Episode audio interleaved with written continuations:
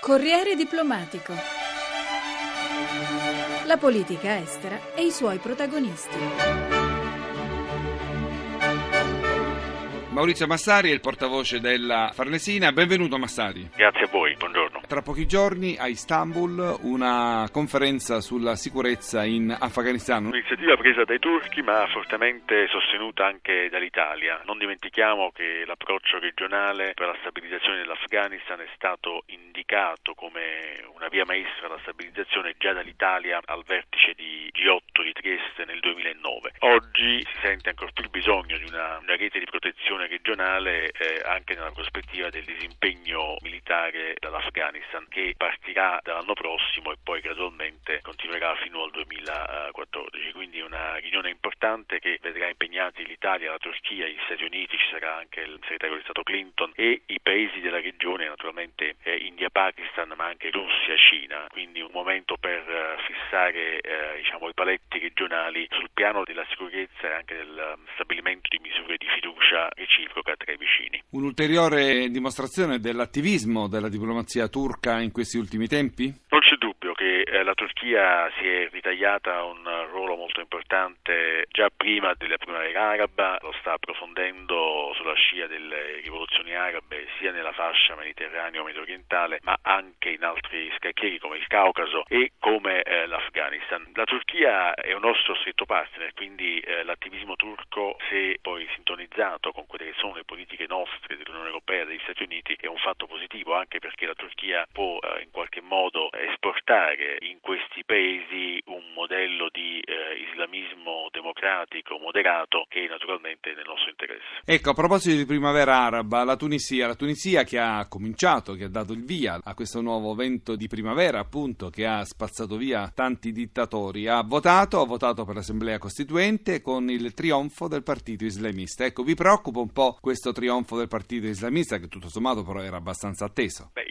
intanto va dato merito alla Tunisia di aver svolto queste elezioni in una maniera democratica esemplare, sono state elezioni free and fair, quindi certificate anche nel loro insieme dal punto di vista procedurale dalle principali organizzazioni internazionali, tra cui l'OSCE e l'Unione Europea. Quindi grande sforzo organizzativo dei tunisini. L'esito era atteso, ma insomma la domanda se siamo noi spaventati dal fatto che il principale partito islamico abbia ottenuto una larga maggioranza, la risposta è no, nel senso che intanto questo, il partito Ennada è arrivato a questo risultato attraverso appunto elezioni democratiche e questo è già il primo dato, quindi è una forza pienamente integrata nelle procedure democratiche del paese. Il secondo è che nella sua componente maggioritaria eh, si ispira a un modello turco di islamismo moderato, al modello di Erdogan, quindi questo lascia ben sperare. Naturalmente bisognerà eh, restare vigili in Tunisia, ma come in tutti i paesi della primavera araba, affinché i partiti islamici, ma insomma le forze che emergeranno dai processi elettorali siano rispettosi di quei diritti eh, umani fondamentali, diritti anche delle minoranze, delle donne, per i quali noi tutti ci battiamo. Queste, come dicevamo prima, non erano elezioni politiche, devono portare all'elezione di un'assemblea costituente che scriva appunto la Costituzione, poi elegga il presidente, di qui in poi ci saranno altre elezioni politiche. Ma tanti anni fa in Algeria un altro partito islamico, il FIS, il Fronte di Salvezza Islamico, vinse elezioni democratiche e poi ci fu un colpo di Stato. Ecco, lei può immaginare una cosa simile a oggi con questi nuovi venti di primavera?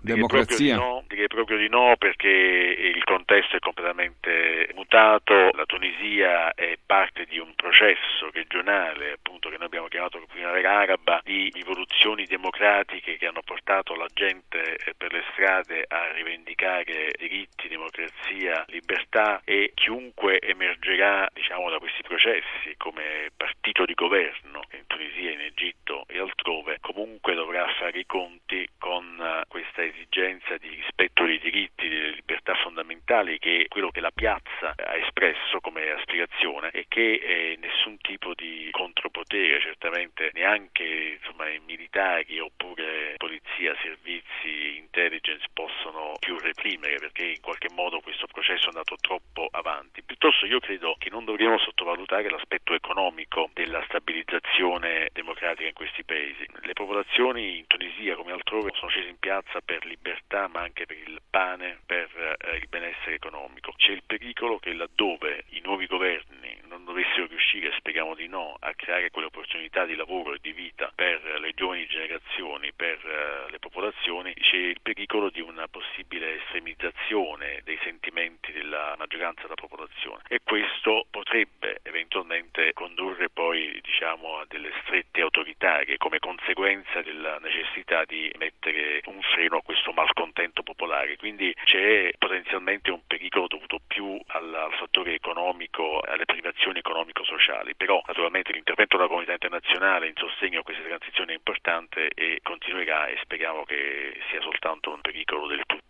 teorico. Dalla Tunisia, dove il vento della primavera araba ha cominciato a soffiare, alla Libia, dove l'ultimo dittatore è stato cacciato, Gheddafi. Il CNT ha chiesto alla Nato di proseguire nella missione prima per un altro mese, poi addirittura sino alla fine dell'anno. La Nato però non è disposta a fare questo e si profila invece una missione internazionale capeggiata dal Qatar finito, Gheddafi non c'è più, è evidente che il 99% della stabilizzazione del paese raggiunto, realizzato, l'annuncio della liberazione fatto dal presidente Shalil, quindi diciamo siamo sulla buona strada. C'è un margine ancora di incertezza per quanto riguarda delle sacche di resistenza che poi possono far capo a forze ancora lealiste gheddafiane o anche forze un po' autonome che agiscono giusto per destabilizzare la situazione, però naturalmente non possiamo ignorare quella che è la richiesta del nostro principale interlocutore in Libia, cioè il CNT, soprattutto se poi questa stabilizzazione eh, risulta propedeutica per la formazione di questo governo di transizione nazionale che è il prossimo passo per poi mettere in moto quella roadmap politica che dovrà condurre anche in Libia alla elezione di un'assemblea costituente e poi diciamo elezioni parlamentari e presidenziali nel giro di un paio d'anni. Quindi stabilizzazione è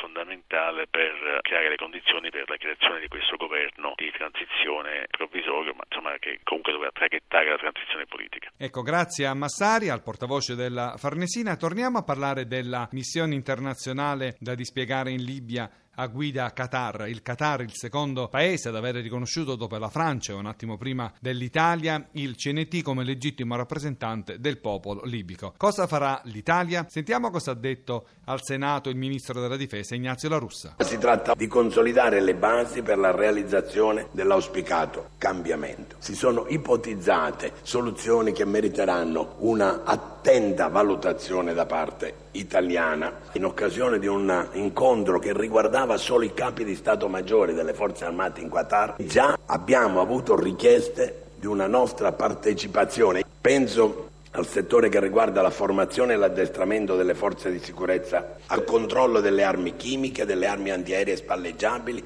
e a quelli dello sminamento umanitario.